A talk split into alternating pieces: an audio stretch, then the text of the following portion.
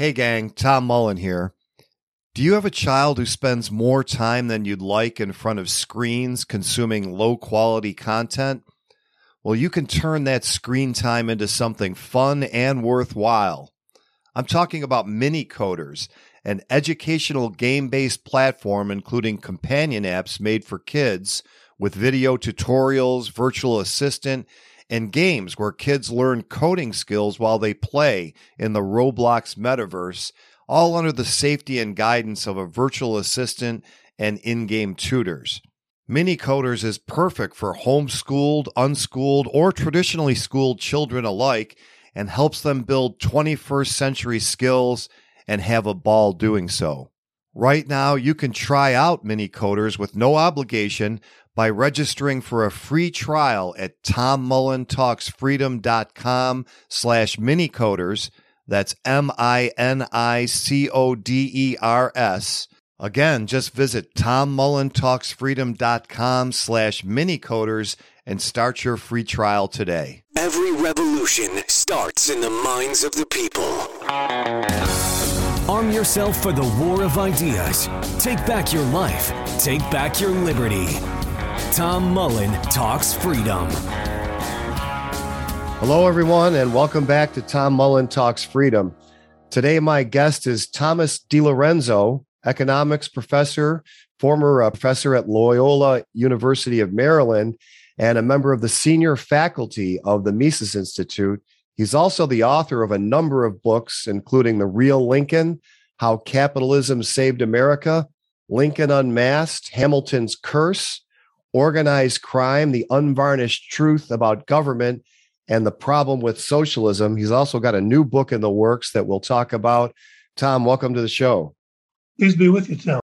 Just a few weeks ago, we had the West Virginia Senator Joe Manchin step up to kill what President Biden was calling an infrastructure bill. It sounded like a lot of green nonsense and social engineering. But the Republicans wholeheartedly signed on to the separate bill that would supposedly go more towards roads and bridges and other things traditionally thought of as infrastructure. But they don't seem to have any problem with the government building it. What's the history behind that? Well, there's a, certainly there's a long history behind it. At the beginning of the American Republic, there were a number of proponents of this. Alexander Hamilton was the chief proponent of what they called internal improvement subsidies. And it was government using government tax dollars at that time to, to pay corporations to build roads and canals. And the opposition was Jefferson and the Jeffersonians primarily, not exclusively, but primarily. And Jefferson himself simply said, well, the Constitution would have to be amended first to allow for that. James Madison, when he was president, was was against it also for the same reason. He thought it was unconstitutional, but it was a, a form of uh, corporate welfare, basically. It always has been. And in several of my books, including The Real Lincoln, I write about how, at the time, you're talking about the turn of the century, the year 1800, 1801, 1802, in various states, they were very busy building privately funded toll roads. They were called turnpikes. They built literally thousands of miles of turnpikes. At the same time, Alexander Hamilton was out there, oh, the private market will never supply adequate roads. And, and he was proven wrong even before he said that. He was proven wrong about that. But he was a big government interventionist, and he wanted to tax the farmers of America with a whiskey tax and other kinds of taxes to pay for corporate welfare so that his manufacturing industry friends, such as they were at the time, could be subsidized with government subsidized roads to bring their goods to market. And after Hamilton died, you know, he was killed in a, in a duel in 1804. Fast forward 20 years, Henry Clay picked up the mantle of what Hamilton called the American system. And one plank of the system was corporate welfare for road and canal building companies. And, and Henry Clay was a hemp farmer from Kentucky. And he came right out and said that the reason he got in politics was one, he wanted the government to pay for roads so he could ship his hemp to market. And two, he wanted protectionist tariffs to keep foreign hemp out of America. And so his total greed and cronyism is why he admittedly got into politics. And then Abraham Lincoln took up that mantle after that. And when Lincoln announced that he was getting into politics in 1832, he said, There are three reasons why I'm getting into politics. One, he wants protectionist tariffs. Two, he wants corporate welfare for, uh, at the time, railroad corporations primarily. He didn't call it corporate welfare, of course. He called it internal improvement subsidies. He was a railroad industry attorney at the time. And three, a, a national bank run by politicians to finance all this corporate welfare. And that those were the three planks of what Hamilton called the American system. And it dominated uh, economic policy discussions in the first half of the 1800s uh, until the Civil War, basically, when it was all put into place one way or the other. I did a previous episode for not just people that live in Western New York, where I am, but anybody who's familiar with the Buffalo Bills. They play in a place called Orchard Park, which was originally either East or West Hamburg. I can never remember which one it was. But those towns basically exist as population centers because of a businessman named Allan Potter. There's still a road named after him. He built the first roads from the city of Buffalo out to what we now call the South Towns.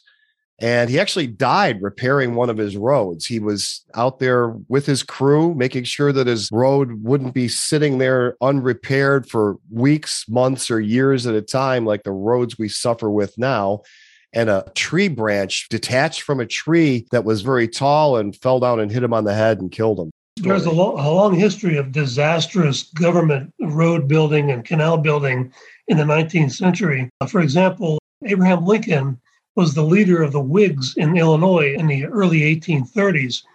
And he, more than anybody, was responsible for getting the legislature to allocate about $11 million at the time for supposedly road and canal building projects. And the end result was by 1837, nothing was built, nothing was completed. There were a lot of roads to nowhere. There was massive theft of the money, and they defaulted on the 11 million. And in 1837 was the year there was a depression in 1837, and not just in Illinois, but nationwide. And that ended all that.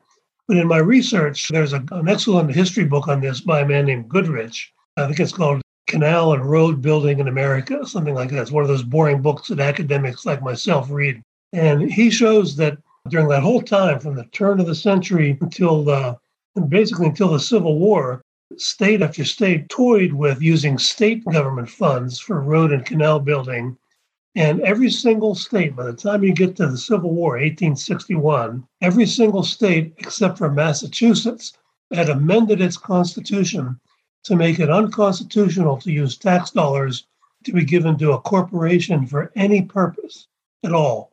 And it was because of the debacles that were created by putting government in charge of road and canal building or infrastructure, as we say today, and so you would think that the politicians would have learned their lesson from 50 years of disaster. But of course, a lot of people made a lot of money from those disasters.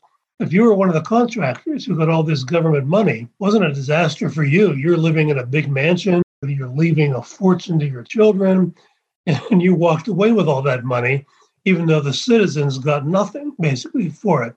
And so instead of learning that lesson, what they did was to increase corporate welfare for internal improvements by orders of magnitude during the Lincoln administration by massively subsidizing the railroad corporations. And that really got the ball rolling for infrastructure. And of course, that led to the biggest political scandal in history up to that point, the Credit Mobilier scandal during the Grant administrations, because of all the fraud that took place in the building of the transcontinental railroads. In my writings, I also point out that the great James J. Hill built a privately funded railroad, the Great Northern, without any government subsidies, not even land grants, which his government subsidized competitors had. And the Great Northern was by far the most efficient transcontinental railroad at the time, most efficiently built and most efficiently operated. And when, I would talk about this, I used to teach a course in American economic history at my university. And I would put on the screen uh, on, in the classroom, you can go online and find the actual map of the routes of the Great Northern. And I would compare it to the routes of the Union Pacific and the Central Pacific, which were the government subsidized railroads. And the Great Northern was just a winding route through the Rocky Mountains from Minnesota, almost a straight line, with the exception of getting around some of the Rocky Mountains The government subsidized routes look like a bowl of spaghetti because what happened was every politician said, I will vote for the subsidy, but you have to run a separate line to my town. And even if there are only two customers a year riding the train from his town, if you wanted the subsidy, you had to run the line to that to there. And so because of that, they all went bankrupt. The government subsidized railroads all went bankrupt at one point, and James J. Hill never did, did you get a chance to watch the series? I think it started on AMC called Hell on Wheels. No, I didn't see that. It was about the Transcontinental Railroad and the guy that was in charge of credit mobilier, Thomas Doc Durant. This is fictionalized, but one of the things he says is he's sitting down in one of the first episodes and he's looking at the map and he says, You've got my railroad running in a straight line. He goes, he goes, I'm getting paid by the mile and, and you've got my railroad going in a straight line. And he actually hits the engineer over the head. They kind of acknowledge that this was a big scam. There's been a lot of research done on that. And for example, it was so ridiculous that they would build railroad lines on top of ice packs in the Rocky Mountains in the early winter. And then when the spring thaw came, then of course the tracks would collapse. But that was all good for them because then they would get paid twice because they were paid by the mile. You don't have to be a PhD economist like me to understand if the government says we're going to pay you by the mile, there's an incentive to make more miles. Whereas James J. Hill in the Great Northern, he had an engineer who found the Marias Pass through the Rockies, which was a pass that was discovered by Lewis and Clark in 1803. And no one had found it since then. This was, we're talking 1870s now. And this guy found it, and it, it enabled uh, James J. Hill to cut at least 100 miles off of his route. And so he's a profit seeking entrepreneur, and the incentive to him was to find the shortest route, the quickest route, and, and to build the best, strongest tracks, because that's how he made the most money. But to the, the politicians running the government subsidized, it was all one big gravy train, and the greater efficiency, greater inefficiency in the eyes of the public meant more money uh, to them. And they spent, uh, I wrote in my in one of my books, How Capitalism Saved America, about how Durant himself spent most of his time wining and dining politicians. He would take them on hunting expeditions by train car, where they would shoot buffalo by the thousands from a train, and then uh, then he would feed them a big banquet, and then they would go back to Washington and vote for more subsidies. That's what he did. Whereas James J. Hill was out there, hey, he was giving cattle and seeds and, and uh, other things to the people in the communities because he would he understood that if these communities along his route didn't thrive, neither would his railroad. And so that it was a total different uh, world with with, uh, with, James J. Hill. And interesting, and I, I had an email once from a descendant of Thomas Durant who had read what I had said about him and he was almost apologizing for his great grandfather and his crimes. That's funny. There was a Ron Paul event. Gosh, this is probably 2012. It might have been before that, between the two campaigns he ran. And I met a descendant of Alexander Hamilton. And I had said not flattering things about Hamilton. And he came up and didn't tell me who he was and asked me about him. And I said, well, Thomas Jefferson said he was a nice guy personally, but politically he was terrible. and, uh, and he laughed. He said, yeah, yeah, you're probably right. It's from your books, actually, that it kind of dawned on me that Hamilton and the Federalists and the Whigs and the Republicans, with some nuance and exceptions, are the same party after these three things for generation after generation. And they just stay at it until they get it. It's the party of crony capitalism. And by the way, there's a new book out by Patrick Newman called Cronyism. He's an excellent economic historian, and he's associated with the Mises Institute also. And he, he really gives chapter and verse of this whole period up until 1847, from the time of the founding cronyism to 1847. You might be interested in having him on your podcast. But yeah, that's right. It's, it runs from Hamilton was basically the political water carrier for the uh, New York, Philadelphia, New England corporate elite of the day. And then the Whig Party became the party of big business and corporate welfare. And then uh, and, and Lincoln, of course, was a Whig for 25 years. He was only a Republican for 13 years, if that, and not even that. You know, the Republican Party, uh, 10 years. He was a Republican for 10 years, maybe nine or 10 years, and but a Whig for 25 years. And so it was basically the same thing. Uh, I think every member of his cabinet was a former Whig. Uh, when I visited um, Springfield, Illinois, Illinois several years ago, and I went, I visited Lincoln's home. It was the biggest house on what is called Old Aristocracy Row, and the house next door was his good friend, who was, and the little plaque said he was a Whig politician also, and he miraculously secured the con- government contract for all the for all the tin cups supplied to the army during the Civil War. You know, and it didn't sound like competitive bidding to me uh, uh, to get the tin cup contract. But they, yeah, they were always the party of corporate welfare, and with some exceptions, you get to uh, Harding and Coolidge were pretty decent presidents as far as that goes. They, they, I'm sure they had their there was their share of uh, corporate welfare and cronyism going on. That's politics but they did cut taxes at the beginning in the early 1920s, and and there was a, a, depression actually in 1920, the year 1920, that was worse than 1932, and or 1929 rather. The first year of that depression was worse than the first year of the Great Depression. But yeah, what the Republicans who ran the government did was nothing. They sat back. They, if anything, they cut some taxes and and, and didn't have any major intervention. And the Depression of 1920 lasted one year. Whereas, uh, fast forward another decade, they responded to that depression, or the beginning of a recession anyway, with massive government intervention. And the result was a 15 year long Great Depression. Let's take a short break for this important message. Friends, I've seen a lot of political movements come and go over the 14 years I've been writing about politics.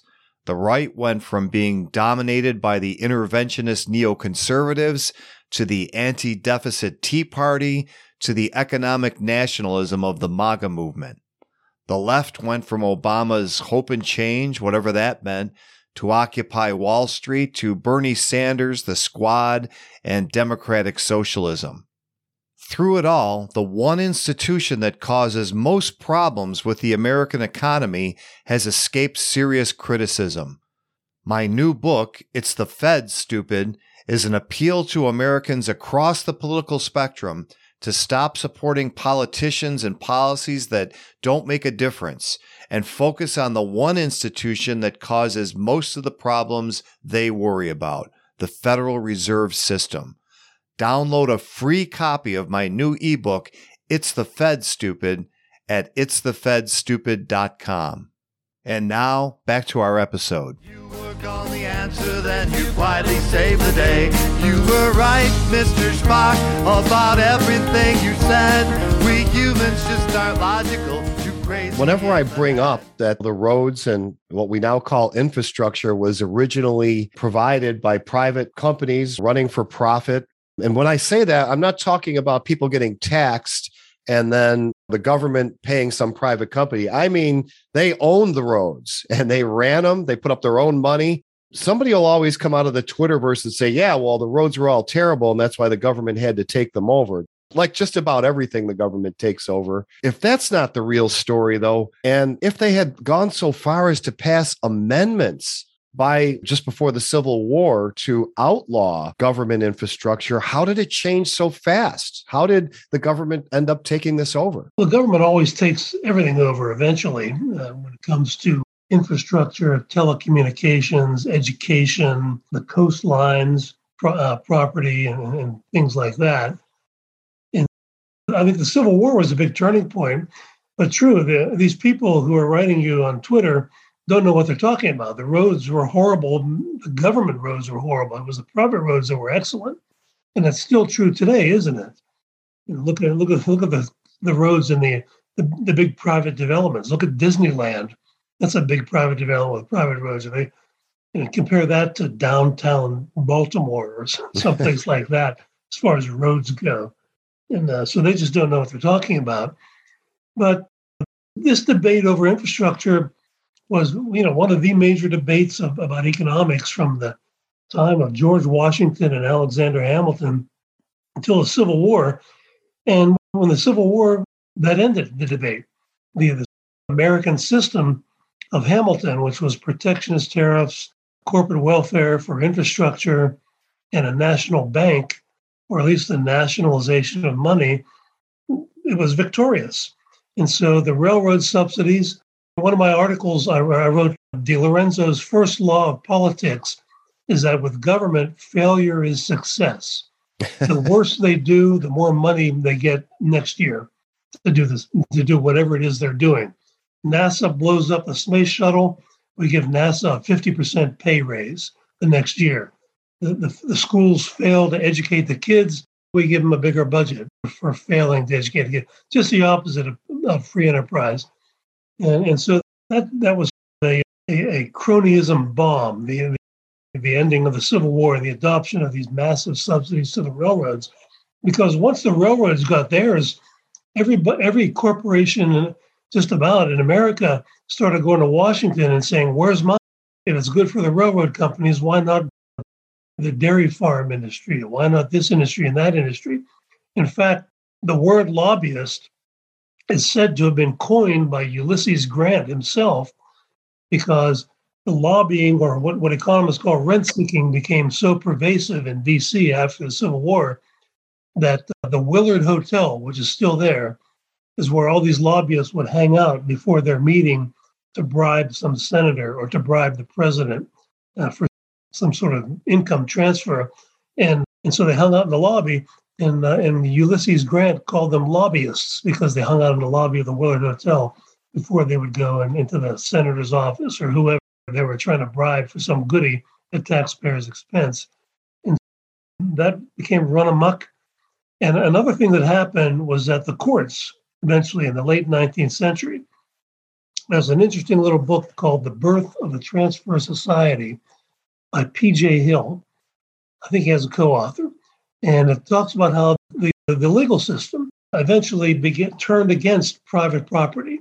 And you get Shortly after the Civil War, there were still a lot of court cases where when the government would try to uh, introduce price control laws or various interventions uh, like that, it would be they would be struck down as a as a, an obstruction of uh, the contract clause of the Constitution uh, or or the Commerce Clause of the Constitution. That evolved. The, the, lawyers eventually they did what Alexander Hamilton did he, he invented the idea of implied powers of the Constitution. And so you get enough clever lawyers uh, filing enough lawsuits against the government, you're going to change. The court case law is going to change things, and it did. And, and, and when once we had protections of property rights and against all these interventions, price controls, and everything else, the Supreme Court itself eventually ruled in favor of these things with just different lawyers in charge. I think Americans have to understand that in our history, there were two views of the Constitution. The Hamiltonian view was that properly interpreted, in quotation marks, the Constitution can be used as a rubber stamp on, on unlimited government power. Whatever government wants to do, we can, if we interpret it properly by the way we statists would want it to be interpreted, Hamilton effectively said, it can be a rubber stamp and it has been for a long time. Judge Andrew Napolitano, in one of his books, The Constitution in Exile, wrote that not a single federal law was ruled unconstitutional from 1937 to 1995, not a one. And so it became a rubber stamp, and it's still that to this day. When the Democrats are in power, they become constitutionalists. They want to interpret the Constitution uh, their way, and the Republicans are in power, they're constitutionalists and they want to interpret it their way. And I think that had a lot to do with why we got to where we are today. Not only did Hamilton open the door to the government taking over infrastructure, really, when you get into that whole implied powers idea, there is no limit. If you don't like government health care, if you don't like government education, all of this really has its roots in that one idea of implied powers. It certainly does. That that came about in his debate with Jefferson over the constitutionality of a national bank. And Jefferson said it's not in the Constitution. The Constitutional Convention debated it and, and, and voted against it. And you would think that's pretty clear evidence that it's not constitutional. And that's when Hamilton came back and said, no, there are implied powers. If you read between the lines, there are implied powers. And he relied on the necessary and proper clause of the Constitution, where it says you know, the government has powers to do what is necessary and proper to achieve the delegated powers, the actual powers that government does have.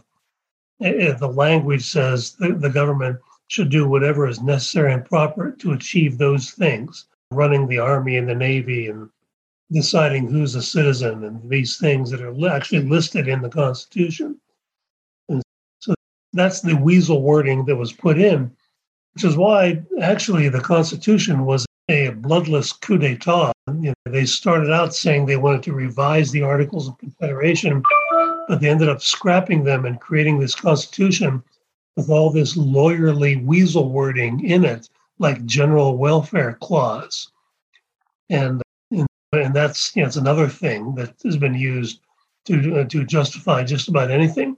When I first started writing articles about Hamilton, before my book Hamilton Hamilton's Curse came out, I had an email from a law student at New York University, and he said, "I've been reading your articles about Hamilton. Thank you for writing them." He, he said, "I'm sitting here in Nadine Strossen's constitutional law class at NYU."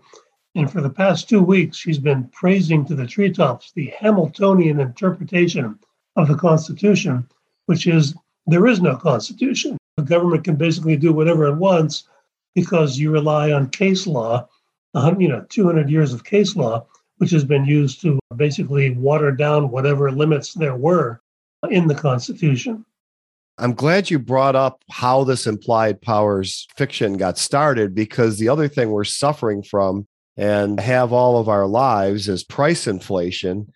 And although I guess even Hamilton might not be uh, on board with the Federal Reserve having the powers it does today, he did want the government to have its bank. And another objection to we should get rid of the Federal Reserve is well, we had all these panics in the 19th century. And one, my impression is that most of the panics had something to do with monetary inflation, either by one of the two national banks or Lincoln and his greenbacks or something and also that they weren't as bad as what the Federal Reserve has given us over the 20th century and this century. Is that true, or is there more nuance to it?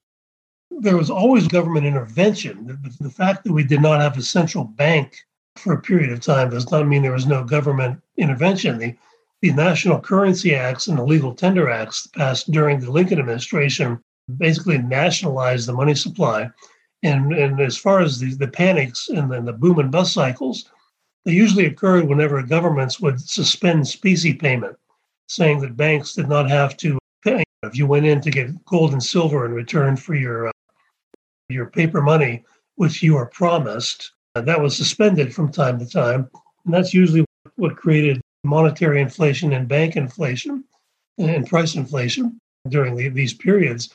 And and by the way, even even Obama's uh, chairman of the Council of Economic Advisors under Obama, Christina Romer, she was a professor. She still is, I guess. She was for many years at the University of California, Berkeley.